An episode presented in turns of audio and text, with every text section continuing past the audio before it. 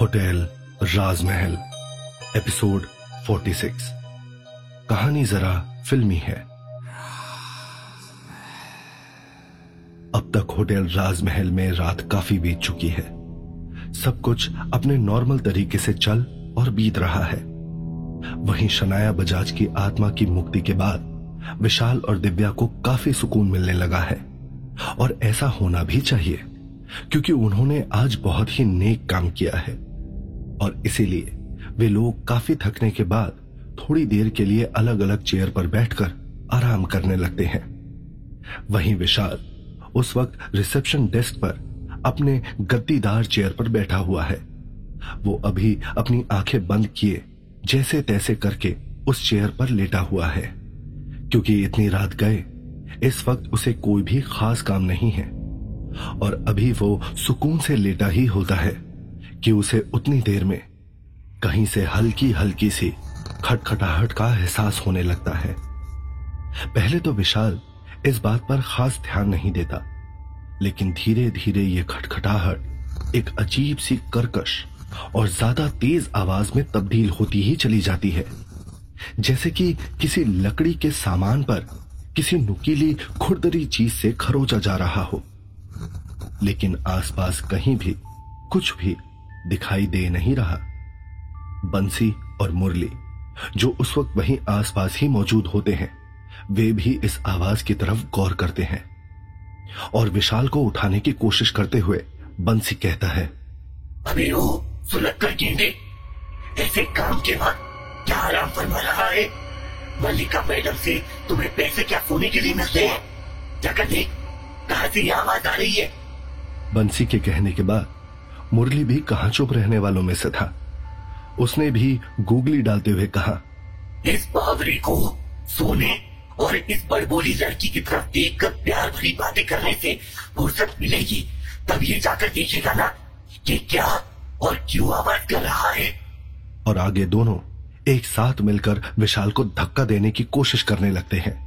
लेकिन विशाल पर तो जैसे कोई फ़र्क ही नहीं पड़ रहा होता। तभी एक खटखटाहट भरी कर्कश आवाज़ और ज़्यादा तेज हो जाती है और विशाल आधी नींद से हड़बड़ा कर उठता है और गुस्से में दोनों से कहता है, अब क्या हुआ? कुछ देर सुकून से आराम भी नहीं करने दोगे तुम. अभी विशाल इससे पहले कि आगे कुछ भी कह पाता, उसे अपने आप ही खामोश हो जाना पड़ा, क्योंकि बात ही कुछ ऐसी है। इस वक्त उसके अपने रिसेप्शन डेस्क पर उसकी आँखों के सामने एक कटा हुआ हाथ नज़र आ रहा है, जिसके कटे हुए ऊपरी हिस्से से लगातार खून रिसता जा रहा है। लाल, गाढ़ा खून और खून बहने की वजह से रिसेप्शन डेस्क पर रखे कुछ एक कागज़ के टुकड़े समेत कई और डॉक्यूमेंट्स भी खून के रंग में रंगने लगे हैं। वहीं विशाल के डेस्क के पास ही बैठी ऊंग रही दिव्या की नज़रें विशाल और उसके शोर से खुलती है। और जैसे ही अगले ही पल वो इस कटे हुए हाथ को देखती है वो ये एक तक देखते देखते हैरान रह जाती है और तभी ज़ोर से चीखते हुए वो चिल्लाती है। आ, हाथ हाथ कटा हुआ। दिव्या के चिल्लाने के बाद ज़ोर से आवाज़ आती है।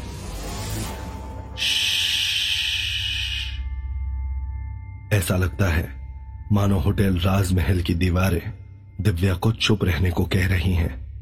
और ये सुनते ही डर और दहशत से दिव्या अपनी आँखें बंद कर लेती हैं। और वहीं विशाल, जैसे ही इस कटे हुए हाथ को वहाँ देखता है, वो समझ जाता है कि यह हाथ उसे कुछ कहना चाहता है। क्योंकि विशाल पहले भी कुछ एक बार इस कटे हुए हाथ को यहाँ होटल राजमहल में देख चुका है।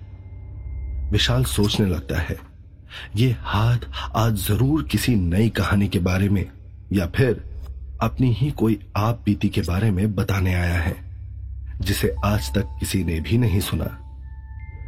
वहीं, जैसे ही विशाल उस हाथ की तरफ़ देखकर उसके बारे में और वो उन लोगों से क्या कहना चाहते हैं, ये जान लेना चाहता है, तभी अचानक से वहाँ होटल राजमहल की लॉबी में घड़ी की टन की आवाज़ सुनाई देती है और विशाल की निगाहें अपने आप ही घड़ी की सुइयों की तरफ़ मुड़कर देखने लगती है।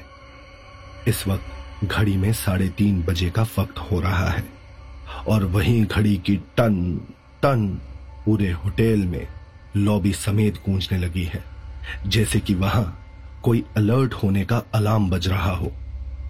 क्योंकि अब जल्द से जल्द विशाल और दिव्या के यहाँ से निकल जाने का वक्त हो गया है। लेकिन अभी भी वो हाथ उनकी तरफ़ ही मौजूद है। जैसे अपनी कहानी वो हर हालत में उन्हें सुना लेना चाहता है। लेकिन तभी धीरे धीरे आग की हल्की हल्की लपटें वहाँ होटल में चारों तरफ़ नज़र आने लगती हैं और फ्लोर पर मौजूद हर एक चीज़ धीरे धीरे धुएँ में तब्दील होने लगती है। विशाल और दिव्या के पास और कोई ऑप्शन नहीं है। इसीलिए वे उस कटे हुए हाथ की तरफ़ एक टक देखते हुए धीरे धीरे उस होटल राजमहल से बाहर जाने के लिए निकलने लगते हैं। लेकिन वो हाथ तब भी उनके पीछे पीछे बढ़ता ही रहता है।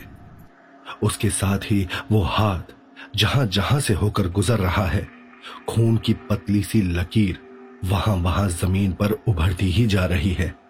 और वहीं उनके होटल राजमहल के दरवाजे के सामने आते ही एक पल में वो बड़ा सा आलीशान, मगर पुराना दरवाज़ा खुलता है, और उनके बाहर निकलते ही धड़ाम की आवाज़ के साथ दरवाज़ा वापस से बंद हो जाता है, और उनके पीछे पीछे वो कटा हुआ हाथ होटल में आग की लपटों के बीच रह जाता है। वहीं विशाल और दिव्या होटल राजमहल से वापस अपने घर लौट तो आए हैं, लेकिन उनका दिमाग अब भी उस कटे हुए हाथ पर ही टिका हुआ है। तभी विशाल को काफ़ी देर तक कुछ ना कहता हुआ पाकर दिव्या उससे पूछती है, विशाल, कहा गुम हो तुम? इस बात पर विशाल सीरियस नज़र आते हुए दिव्या की तरफ़ देखता है। जैसे कि वो देख तो दिव्या को रहा है, लेकिन उसकी निगाहें इस पल कहीं और ही मौजूद हैं, शायद होटल राजमहल में, जिसका अभी दिन के उजाले में कोई अस्तित्व नहीं होता। तभी दिव्या की बात का जवाब विशाल देता है। दिव्या मैं उस हाथ के बारे में सोच रहा हूँ और उस हाथ को मैंने पहले भी देखा है। इस पर चौंकते हुए दिव्या पूछती है क्या? मतलब आ, मतलब क्या है तुम्हारा? विशाल जवाब देता है मतलब साफ़ है मेरा यही कि मैंने उस हाथ को पहले भी होटल में देखा है और एक दफ़ा तो उस हाथ ने एक केस को सॉल्व करने में मेरी मदद भी की थी। विशाल की इन बातों से दिव्या और ज़्यादा हैरान रह जाती है और विशाल की ओर अपनी फटी फटी अविश्वास भरी नज़रों से घूरते हुए पूछती है, क्या सच में? लेकिन विशाल, मुझे समझ नहीं आ रहा। आखिर वो हाथ है किसका? विशाल अपनी बात का यकीन दिलाते हुए दिव्या से कहता है, ये बात तो मुझे भी नहीं पता दिव्या। लेकिन वो हाथ हमें कुछ ना कुछ तो बताना चाहता है। हो सकता है उस हाथ की भी उन आत्माओं की तरह अपनी एक कहानी हो। शायद उसे भी और आत्माओं की तरह मुक्ति चाहिए। मेरी मदद चाहिए उसे। और अगर उसने मेरी मदद की थी तो कम से कम मुझे भी उसकी मदद करनी ही चाहिए। तभी दिव्या कुछ सोचते हुए विशाल की तरफ़ देखकर कहती है, लेकिन इस हाथ की मदद करेंगे तो कैसे करेंगे विशाल? क्योंकि आज तक तुमने और मैंने जितनी भी आत्माओं की मुक्ति होटल राजमहल में दिलवाई है, उन्होंने या तो खुद अपनी आप बीती सुनाई है, या किसी न किसी माध्यम के द्वारा उन्होंने अपने कातिल या उनके मौत की वजह को खुद ज़ाहिर किया है। लेकिन ये हाथ, इसका तो अपना कोई वजूद भी नहीं है। ये अपनी कहानी हम तक कैसे पहुंचाएगा? वहीं रात ग्यारह बजे, होटल राजमहल में। विशाल और दिव्या होटल राजमहल में पहुँच चुके हैं और विशाल रिसेप्शन डेस्क पर बैठा बैठा हर तरफ़ अपनी निगाहें दौड़ा रहा है। लेकिन उसे वहाँ कटा हुआ हाथ कहीं भी नहीं नज़र आ रहा है। दिव्या भी हर तरफ़ होटल राजमहल में कई बार चक्कर लगाकर देख चुकी है, लेकिन उसे उस हाथ की परछाई तक नहीं नज़र आ रही। वहीं दिव्या ने विशाल की तरफ़ देखते हुए पूछा, बहुत ही अजीब बात है। कल तक जो होटल राजमहल के दरवाजे तक हमारा पीछा करते हुए आया था, वो आज कहीं भी नज़र नहीं आ रहा। इस पर विशाल कहता है, दिव्या, यही बात तो मुझे भी समझ में नहीं आ रही। लेकिन इसके पीछे भी ज़रूर कोई ना कोई बात है। अभी आगे विशाल कुछ भी कह पाता, उससे पहले ही होटल राजमहल का वही बड़ा सा लकड़ी का दरवाज़ा खुला, जिसमें से एक हाथी भी दाखिल हो सकता था। और फिर देखते ही देखते उस दरवाजे से एक साथ कई सारे लोग एक के बाद एक दाखिल होने लगे। विशाल उस वक्त दिव्या से कुछ कहना चाहता है, लेकिन वो उन सभी आए हुए मेहमानों की तरफ़ देखने लगा। ये कोई क्रू टीम जान पड़ रही है। शायद जो किसी फ़िल्म की शूटिंग के सिलसिले में होटल राजमहल में आकर ठहरने वाली है। ये लगभग आठ नौ लोगों का एक ग्रुप है। जिसमें से कई चेहरे विशाल ने पहले भी कई बार देखे हुए हैं। तभी विशाल को उस भीड़ में एक जाना पहचाना चेहरा नज़र आता है। डायरेक्टर कौशिक घोष का। और विशाल एक टक उस चेहरे की तरफ़ देखने लगता है। डायरेक्टर कौशिक घोष से विशाल अच्छी तरह से वाकिफ है।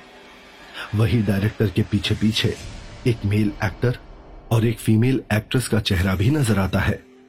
एक्टर से दिव्या वाकिफ नहीं है, लेकिन एक्ट्रेस की तरफ़ देखकर विशाल और दिव्या दोनों ही एक साथ चौक जाते हैं, क्योंकि ये वही एक्ट्रेस है जो आज से तकरीबन सात साल पहले जब इस होटल में रुकने आई थी, तब वो सुपरस्टार बन चुकी थी। Famous actress Shalini Trivedi. Shalini की खूबसूरती को देखते ही विशाल का मुँह खुला का खुला रह जाता है, क्योंकि सात साल पहले शालिनी और ज़्यादा यंग और ब्यूटीफुल थी। विशाल ना चाहते हुए भी बार बार बस शालिनी के चेहरे की तरफ़ देख रहा है। सूरजमुखी के फूल की तरह चमकता हुआ चेहरा बड़ी बड़ी कजरारी आँखें, लंबी मगर गोल नाक, कसा हुआ योगा किया हुआ बदन, होठ सुर्ख लाल गुलाब की तरह, गर्दन जिसे देख बगुला भी पानी भरे, बाल इतने लंबे और घने कि उनसे सारे बदन को छुपा लो। तभी विशाल को एक टक शालिनी त्रिवेदी की तरफ़ घूरता हुआ देखकर दिव्या ने उसे टोका। इनको देखो जरा। लड़की देखी नहीं कि लट्टू हो गए? बुलाऊं क्या तुम्हारी मल्लिका को? बड़े आए। चाहे वो लोग एक पुराने टाइम जोन को देख रहे थे, लेकिन विशाल के सामने खुद दिव्या अपने जैसी खूबसूरत लड़की होने के नाते ये नहीं चाहती है। कि विशाल किसी और लड़की की ओर ऐसे एक टक घूरता हुआ देखे। इसीलिए ये सब दिव्या को जरा भी बर्दाश्त नहीं हो रहा है। दिव्या की बात सुनकर विशाल घूर कर उसे देखता है। वहीं दिव्या की नज़रें तब भी लगातार विशाल को ही घूरती जा रही हैं। वहीं ठुमक ठुमक कर चलते हुए शालिनी अपने कमरे की ओर बढ़ गई। वहीं एक एक करके सारे क्रू टीम के लोग जो प्रोडक्शन और आर्ट से जुड़े हुए थे। वे और डायरेक्टर, एक्टर भी अपने कमरे की ओर चले गए। बाकी के और भी कुछ और क्रू टीम के लोग होते हैं, जो लोग यहाँ अपनी आधी क्रू टीम को पहुँचाने के बाद वापस कहीं किसी और सस्ते होटल में ठहरने के लिए चले जाते हैं। वहीं कुछ देर बाद सभी क्रू मेंबर्स के फ्रेश अप होने के बाद जयपुर के एक लोकल मीडिया चैनल वाले भी एक फ़िल्म इंटरव्यू कवरेज के लिए यहाँ होटल राजमहल पहुँच जाते हैं। और उस वक्त ये इंटरव्यू होटल राजमहल के स्विमिंग पूल साइड की तरफ़ चल रहा होता है।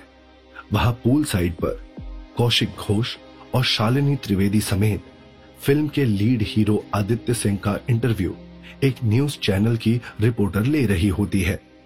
क्योंकि शालिनी और आदित्य की आने वाली नई फ़िल्म दिल, इश्क, मोहब्बत की शूटिंग इन दिनों ज़ोर शोर से जयपुर में चल रही है। लेकिन यहाँ इंटरव्यू का मुख्य मकसद सिर्फ़ और सिर्फ़ शालिनी त्रिवेदी को ही कवर करना है, क्योंकि शालिनी त्रिवेदी अभी इन दिनों बी टाउन में टॉक ऑफ़ द डिस्कशन बनी हुई है। और वो जो भी नई फ़िल्म साइन करती है, या जो भी इंटरव्यू किसी भी न्यूज़ चैनल को देती है, वो अपने आप में ही एक हॉट टॉपिक बन जाता है। इसकी वजह भी साफ़ है, क्योंकि शालिनी ने अपनी पहली ही फ़िल्म हुस्न परी में एक हॉट आइटम सॉन्ग और एक सेंशुअल बोल्ड सीन देकर सनसनी फैला चुकी थी। और वहीं इस फ़िल्म के lead male actor Aditya Singh भी अपने रोमांटिक फ़िल्मों के लिए जाने जाते थे। हाल ही में रिलीज़ हुई आदित्य की फ़िल्म तेरी कसम ऑलरेडी सुपर हिट साबित हो चुकी है। वहीं विशाल और दिव्या भी ये सब खड़े देख रहे होते हैं। तभी दिव्या पूछती है, विशाल, यहाँ फ़िल्म की शूटिंग भी होती थी? विशाल ने दिव्या को देखकर कहा, मुझसे तो ऐसे कह रही हो जैसे मेरा बचपन यही बीता हो। दिव्या ने खींचते हुए कहा, तुम किसी भी सवाल का सीधे सीधे जवाब नहीं दे सकते। विशाल ने भी गुस्से में कहा, तुम कोई सवाल सीधे नहीं पूछ सकती। दिव्या बोली बड़े आए मीडिया पर्सन ऋतु अग्निहोत्री उस वक्त कैमरामैन संजू के साथ इस इंटरव्यू को कवर कर रही हैं।